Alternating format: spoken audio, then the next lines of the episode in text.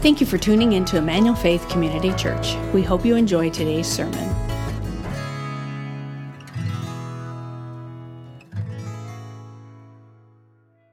We're continuing our series walking through the book of First Corinthians. Uh, the church in Corinth was a church that the Apostle Paul started. It was, it was an imperfect church, a church that was sort of limping along. They were having some struggles. They had some questions. They, they wrote to the Apostle Paul because he was no longer with them and asked him some questions, shared them things that were going on in their church. And then they, he wrote back to that church with some instruction. And we know that letter back to them as the letter of First Corinthians.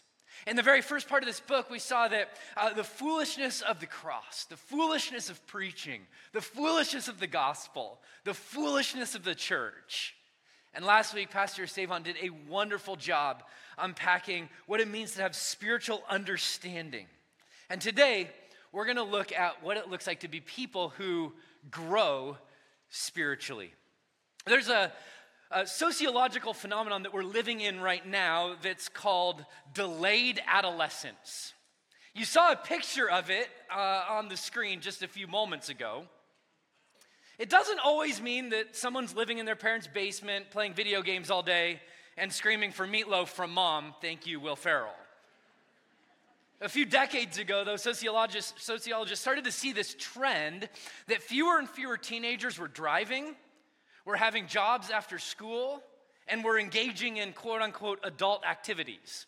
Now, let's be clear some of those adult activities we are grateful they're not engaging in as much anymore, but some of them have delayed the movement into adulthood. Some experts suggest that it's because kids spend more time in front of screens or on chat rooms or maybe playing video games. Other experts suggest that it's because we have lived in a state of affluence in the United States for such a long time that the natural result of living in a state of affluence is delayed adolescence. Regardless of why we're in the position we're in, people have coined the phrase failure to launch syndrome to describe the trajectory that's being elongated between childhood and adulthood. I have this conviction though nobody wants to stop growing. No, nobody wants to get stunted in their growth. Nobody wants to stall out. Nobody wants the business to cap out. Nobody wants the marriage to get to that good enough line and just sort of hover there. Nobody wants their friendships to just maintain as people. One of the sort of human longings is to continue to grow, to continue to develop, and to continue to mature. But, but sometimes we get stuck, don't we? Sometimes it feels like we can put in all the effort in the world, but we just don't move a whole lot. And then sometimes it feels like if we don't keep pushing, the natural tendency is to begin to just sort of slide back into our normal patterns. If you've ever sensed that, you're not alone.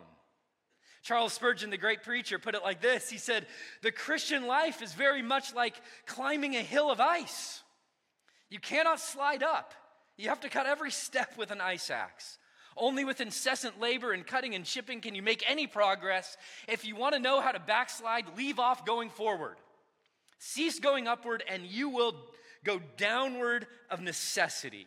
You can never stand still. Thank you, Chucky Spurgeon. Anybody exhausted and feeling even more exhausted now? Right? And some of us, you're, you're here today and you're going, right, I just needed a word for the weary. I didn't need to be told that I need to continue to keep growing and continue to push forward. And I want to tell you today, if you're in that spot, I think the Apostle Paul has some really good news for you. Because his invitation to growth and to continue to grow and to continue to move forward is a little bit unexpected. He comes at it a little bit slant. He wants to address some things that are going on in our heart and our mind that may be preventing us from growing. So if you have your Bible, will you open with me 1 Corinthians chapter 3 as we begin season 2 of our study in the book of 1 Corinthians. We're calling this season Failure to Launch. This passage is all about maturity. It's about growth. It's about our part and it's about God's part. And remember, Paul has planted this church in Corinth. It's a plant, it's a church he loves that he's writing back to, and he's going to address some fairly hard topics with them. And listen to the way he begins this portion of the letter. 1 Corinthians chapter 3. Are you there? Wonderful. Here we go. He wrote this. But I, brothers, could not address you as spiritual people, but as people of the flesh, as infants in Christ. I fed you with milk, not solid food, for you were not ready for it. And even now, you are not ready for it, for you are still of the flesh. Now, this is a not so subtle dig at the church in Corinth. His claim is you're, you're immature. You look like adults, but you're eating baby food and wearing diapers. This isn't a passage that's on a lot of mugs that you find at the Christian store. Not a lot of tattoos with this one, right? I mean, this isn't one that we're really pushing into going, we love this passage.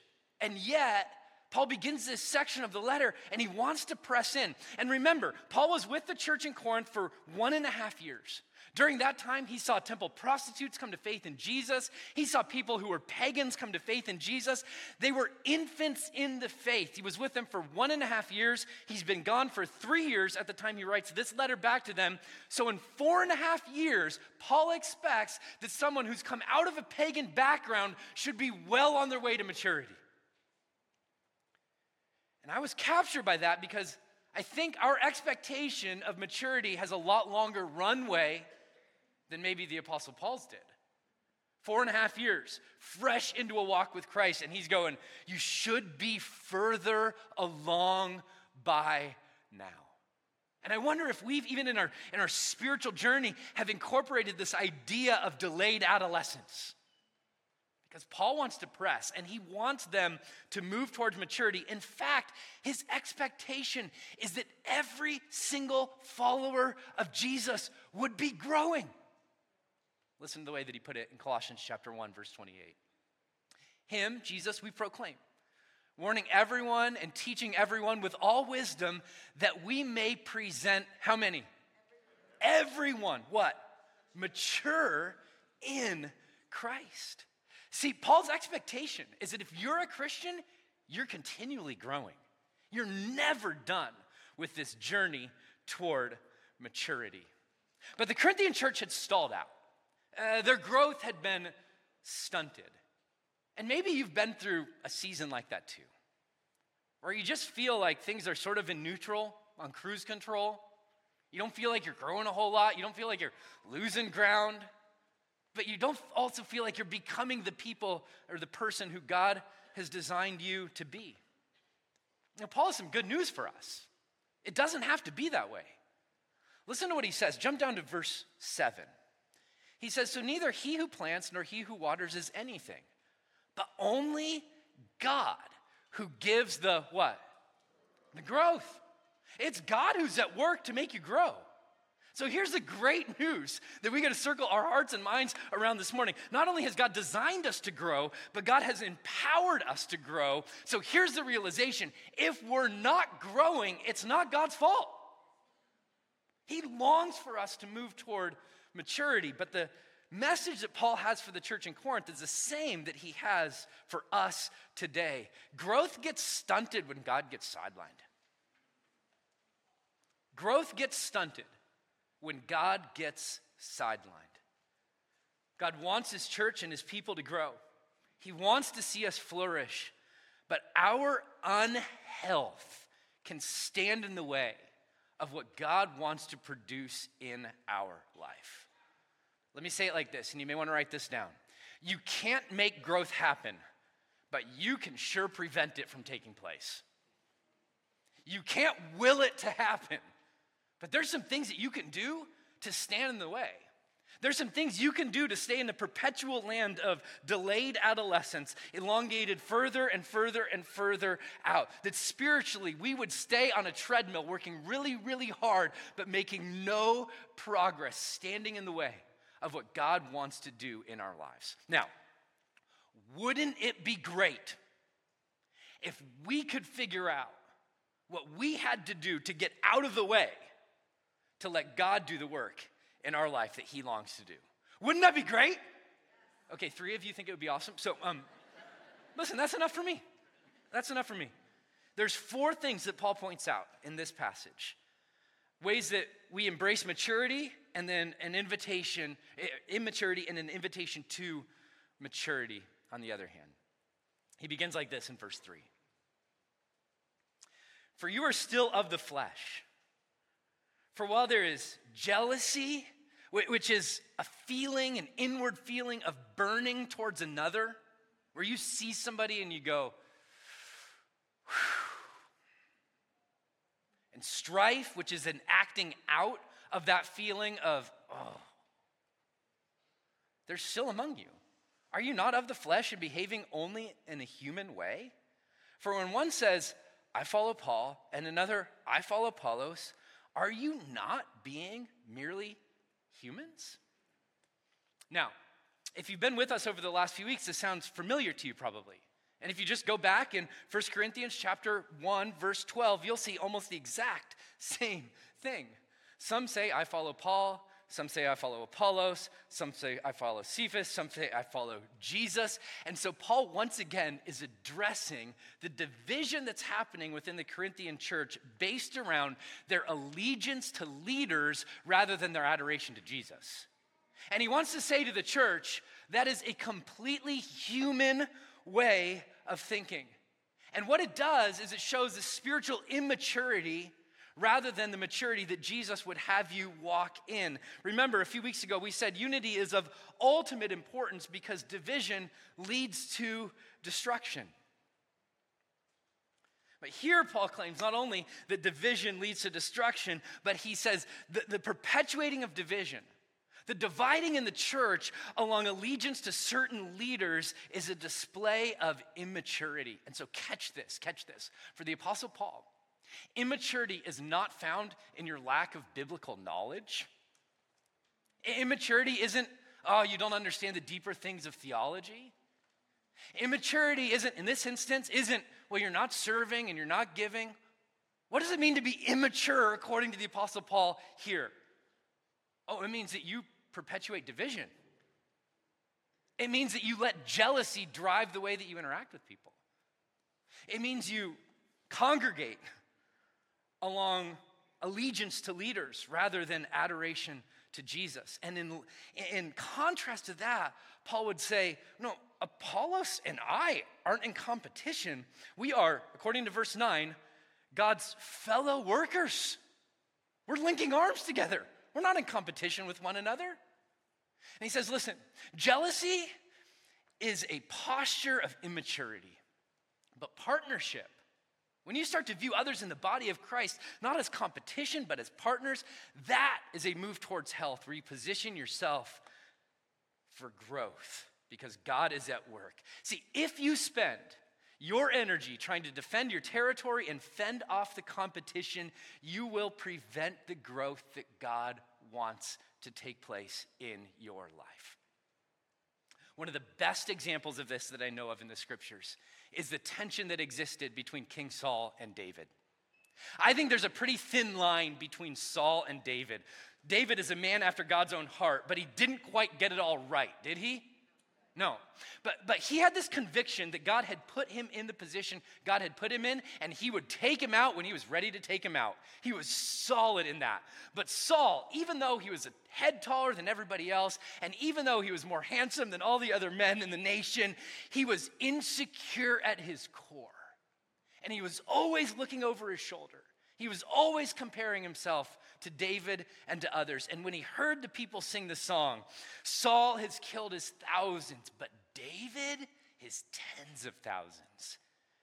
Jealousy captured his soul. And it prevented him from being the king that God had designed him to be.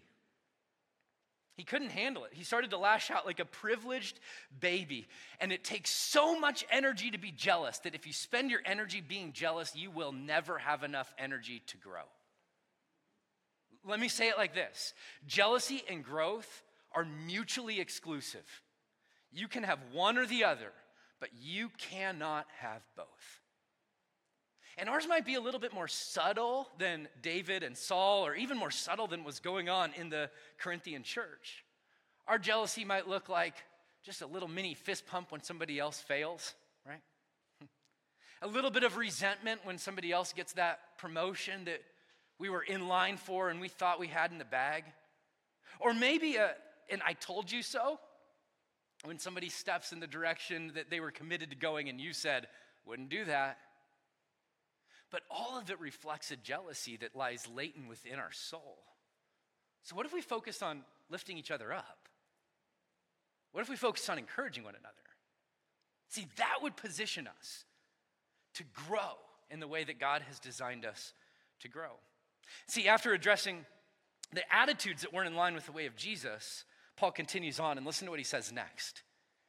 He says, What then is Apollos, or what is Paul? He's like, You're viewing this all wrong. What are they? Servants through whom you believed, as the Lord assigned to each. Paul goes, What am I? I'm a servant. I'm not the master. I'm not the one calling the shots. I'm not the one out front. I'm the one down on my knees. He goes, I, I just, I'm the, I'm the water. I, I, have a watering can in my hand, and I'm just simply watering the rows of seeds. That's my only job here. And he says, Listen, what are we? We're servants as the Lord assigned to each. We have our task, the task the Lord gave us, and we are committed to doing it as best we can, but we are not masters, Paul says. We are simply servants doing what God has called us to do. And there's this movement. See, immaturity longs for notoriety, but oh, oh, if you want health that embraces a posture of growth, it demands servanthood. It demands servanthood. And let, can we just be clear? If the Apostle Paul, who wrote multiple letters that we now call Holy Scripture, planted over 10 churches, if he considers himself to be just simply a servant, maybe we should consider ourselves in the same way. Maybe, maybe we're no better. And maybe, just maybe, just like God had given the Apostle Paul a task to do, as the Lord assigned to each, maybe He's given us a task to do too. A task in parenting or grandparenting, a task in the work that we're doing vocationally, a task within the church, and maybe it's a quote unquote important one, and maybe it's not so important. The reality is they're all important, right? They're all important.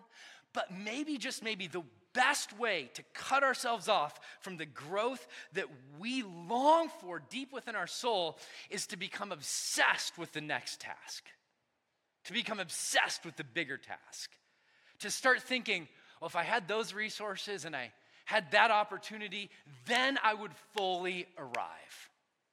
And here's the truth of the matter if God wanted you there, He would have you there.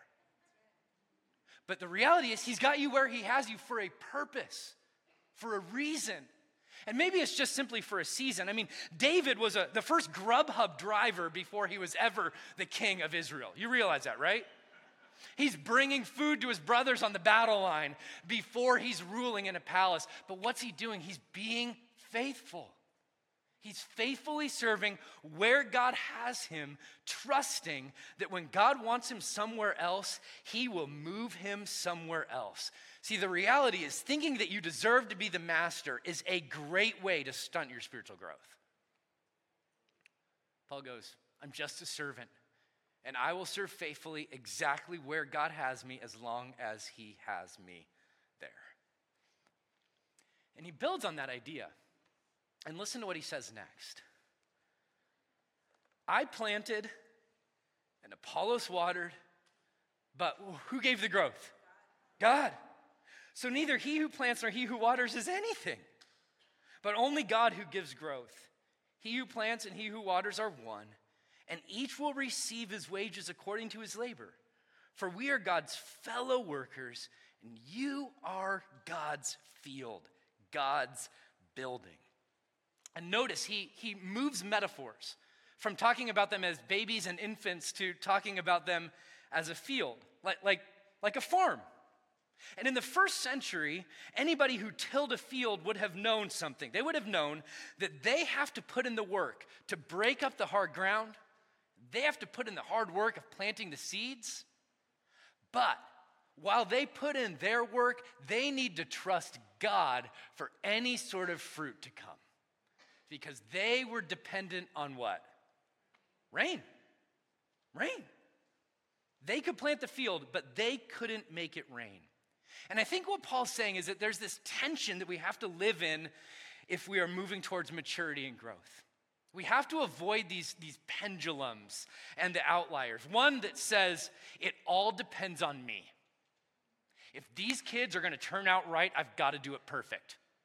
If this business is gonna take off, I've gotta make all the right moves. It all depends on me. You don't need to put your hand up, but any of you who are living under that weight knows that it will crush you.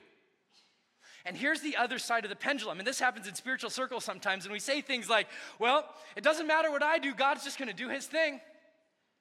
Let go and let God. And I don't have to show up at all. How many parents has that worked for? Right? No, no, there's this, there's this maturity demands attention where we show up and we bring our best, but we trust that God is at work and that God is going to make something beautiful of the work of our hands. And if He doesn't, then nothing truly lasting and good will come from it. See, we exert effort. We exert effort, but we trust God for results. Immaturity has the need to control everything. Immaturity believes if it's going to turn out good, it's going to be solely because of me. And immaturity also believes I'm just going to take my hands off of it and let whatever happens happen. No, no, no. A movement of maturity is a movement from control to trust. One of the best ways to shut down the growth God wants to bring about in your life is to commit to a posture of controlling everything. You'll shut it down. You'll shut it down. Delayed adolescence is the need to control everything. I love the way that the psalmist put it in Psalm 127 when he said, Unless the Lord builds the house, those who build it labor in vain. Unless the Lord watches over the city, the watchman stays awake in vain. Meaning, if God's not at work, the watchmen can do their job perfectly, but the enemies are still gonna invade. It is in vain that you rise up early and go to bed late to rest, eating the bread of anxious toil, for he gives to his beloved sleep. I love this. The psalmist doesn't say those who trust God don't work at all. No, the psalmist says those who trust God are willing to work and then they're willing to sleep. And when they sleep, they know that they are loved because God is still at work when they're asleep.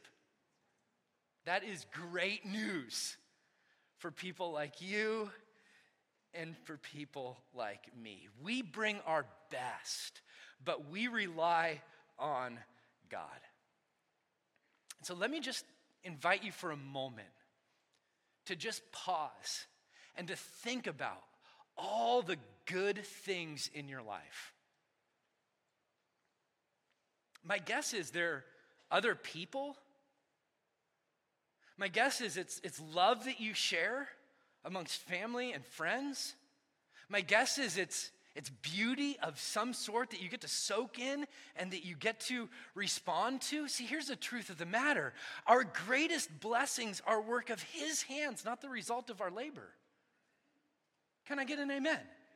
The best things in our life aren't things that we did, they're things that He gave. And so, if we can trust God with the best, let's trust God with the rest. Let's trust that He will continue to be good in the things that aren't as important. He's been exceedingly good in the things that are the most important. Next, listen to what Paul says, verse 10.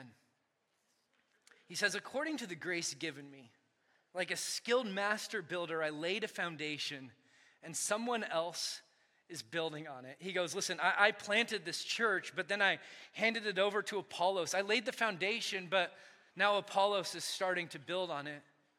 Let each of you take care how he builds. For no one can lay a foundation other than that which is laid, which is, say it with me, church, Jesus Christ. Now, notice he switches metaphors once again from infants to a field and now to a building. But all of them have the same ethos and the same direction of being built, growing towards maturity. And he begins by discussing, did you catch it? The what? The foundation. Because Paul knows this. It doesn't matter how beautiful of a building you construct, if it has a faulty foundation, it will ultimately fail. See, your fruitfulness is determined by your foundation. And Paul doesn't want to make any bones about it. He says, unless you build on Jesus Christ, your life will start to tilt and eventually it will fall apart. It will become like the Millennium Tower in San Francisco. I'm not sure if you're aware of this building project, but it opened in 2009 and it was a luxury apartment high rise. Some of the most uh, prominent of the penthouses went for upwards of $10 million. But it had a faulty foundation. And over the last decade plus, it's begun to sink. It's sunk 26 inches and it's tilted 22 inches, which is not insignificant when you're talking about 58 stories. Can I get an amen? And some of the doors don't open anymore, the windows won't open, there's cracks in the walls. I'm sure you can get a great deal on them, by the way. and I just had this picture. It doesn't matter how beautiful of a building you build if you build it on a faulty foundation. If the foundation isn't healthy, it doesn't matter what kind of materials you use to build on it. But assuming that Jesus is the foundation, it also matters how you build, and that's what Paul begins to talk about next. Verse 12. Now, if anyone builds on the foundation with gold, silver, precious stones, or wood, or hay, or straw, each one's work will become manifest.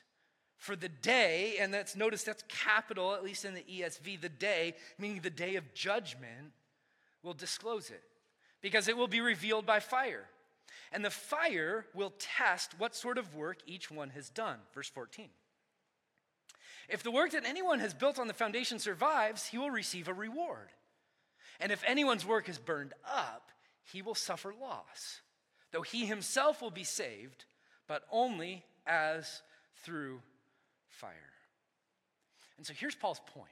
One, one, get the foundation right. Build on Jesus Christ. But then he says, the way that you live your life really matters. In fact, the way that you live your life will one day be judged before the throne of God. Whether you're a believer in Jesus or, or, not a believer in Jesus, you will stand before his throne and you will give an account for the way that you lived, for the way that you lived, you used your time, your energy, your money, your resources, your life will be laid bare. Paul will say it this way in 2 Corinthians chapter 5 verse 10. For we all must appear before the judgment seat of Christ, so that each one may receive what is due for what he has done in the body, whether good or evil. Now, it seems to me that Paul's talking in 1 Corinthians 3 here and 2 Corinthians 5, not just about what we do, but about the motivations that we have while we do it that all of that's going to be laid bare before the throne of God and we'll give an account. And just so that we're, we're clear on this, Paul is not teaching a salvation by works. He's not saying you'll be saved because of what you do. No, our salvation comes by grace through faith in Jesus alone. That's settled. That's a done deal. But the reality is that the way that we live will have echoes into eternity. And some of the ways that we live will cause us on the day of judgment to have some sort of sadness where we go, Gosh, I missed out on opportunities, or there's things that I put my energy and time into that just weren't worth it in light of eternity. And there are some things that we'll look at and we'll go, Thank you, Jesus, that I leveraged my life like that. And I don't know about you, but when I stand before the throne of God, I want way more of what I did to stand than to perish. Can I get an amen? I love the way that C.T. Studd put it, and he is that. Only one life will soon be passed. Only what's done for Christ will last. And it's the immature person that lives only with today in mind, meaning, if I have this desire, I'm going to feed it. If I have this longing, I'm going to meet it. I'm going to be happy. In fact, in fact, I believe that God's deepest desire is for me to be happy right now in this moment. So whatever it takes to get there, I'm going to do that. And what Paul would say is that is a posture of immaturity because it's simply living in the temporal, and the mature person has eternity in mind. The mature person knows that they will one day stand before the throne of God to give an account for their life. It's interesting because the city of Corinth had experienced tragedy in their past. In 146 BC, the Romans came into Corinth and absolutely wiped it out. It was about 100 years later, they burned it down. 100 years later, the Romans came back in and started to rebuild. Sounds like some ulterior motives at play, but you can decide. They started to rebuild, right? And so when Paul writes, Your lives will be refined by fire, they will have to stand the test of time. People in Corinth would have known from their history what it looks like for a city to be burned down. And so he's playing on all that's going on in their hearts and minds and saying, You don't want your life to end up in the same way. So I started to ask this question What are the gold and precious stones and silver? What, what, are, the, what are the things that last? How, how do I build that kind of life? And then I was reminded of this passage that we'll get to in a few months in 1 Corinthians chapter 13, where Paul says, And now these things, these three, what? Remain.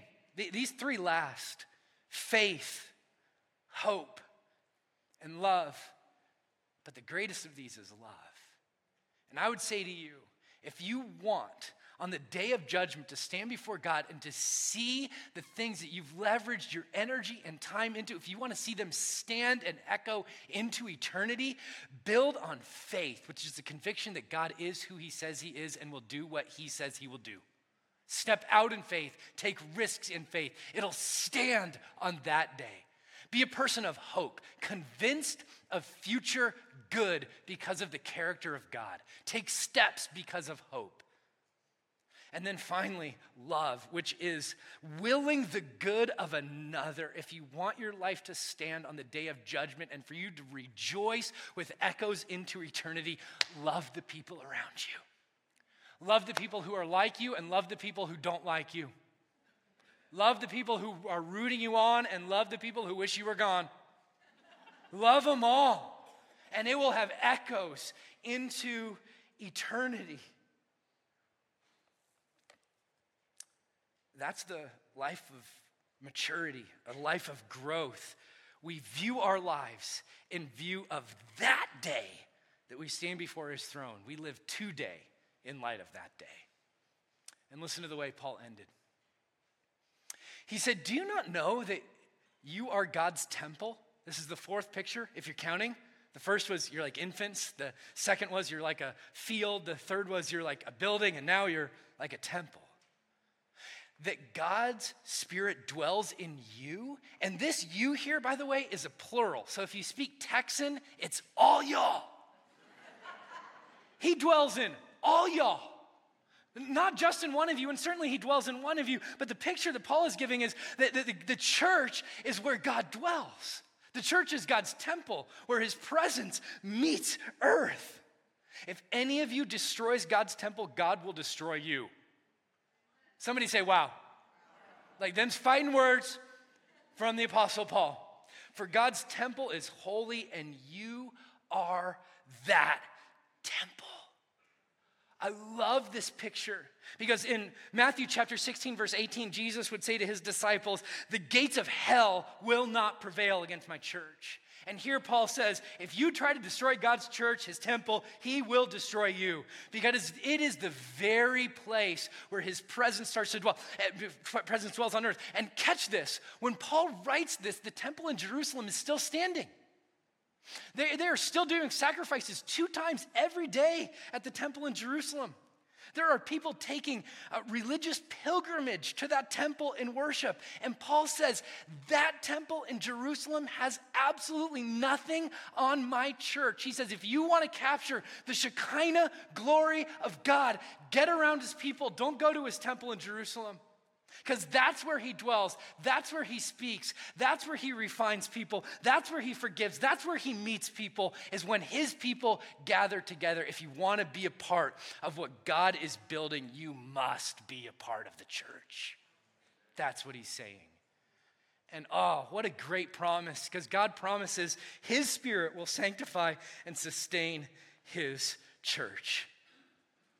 And that's true for the church in the US and it's true for the church in the Ukraine, and it's true for the church in Russia, and it's true for the church all around the world. God will leverage his power and his spirit to protect and sustain his church. He longs for us to grow, friends. He longs for us to mature. Maybe even more than we do. So, would you just as we begin to close our time today, would you just simply ask God? I just want you to ask Him one question. Would you ask Him, Have I turned into a spiritual Peter Pan? Turned into a spiritual Peter Pan. See, because here's what Peter Pan's life was all about it was all about adventure, from one thing to the next, living in, in Neverland never growing up. The perpetual little boy, delayed adolescence. Would you just ask God, have I, have I, have I turned into that? Even spiritually speaking, is my growth stunted? And then maybe if it is, would you just look down at your notes and just ask God, am I, am I harboring jealousy anywhere in my heart? God, am I longing to be something greater than a servant? Jesus, am I trying to control everything and make it happen on my own? And then maybe you ask, have I lost sight of that day where I'll stand before your throne? Friends, let's not have a failure to launch syndrome. Let's take off. Let's become the people, let's become the temple that Jesus designed us to be. His Spirit is at work, His Spirit dwells in us. And He longs to see us become the church and the people who get to experience His joy and His peace and His love and extend it to others. Let's pray. So, Lord, we ask that this would be true of us. That we wouldn't live in a delayed adolescence, that we wouldn't have failure to launch syndrome, but that we would boldly, courageously follow after you. Your spirit is at work. And today, I believe that you're calling some to repentance. That you're calling others to name some unhealth in their life that you would start to break it down and allow them to grow again. I believe there's some that are on the treadmill of control, feeling like they've got to make it happen if it's going to happen. And you're inviting them to trust. Jesus, would you help us grow into the temple, into the people who host your presence, who live in your peace? And who experience your power mightily. In the name of Jesus. Amen. Thank you for listening to our service. We'd love to have you join us in person. For more information about our church and service times, please visit efcc.org. If you would like to support the ministries of Emmanuel Faith, you can do so at efcc.org/give.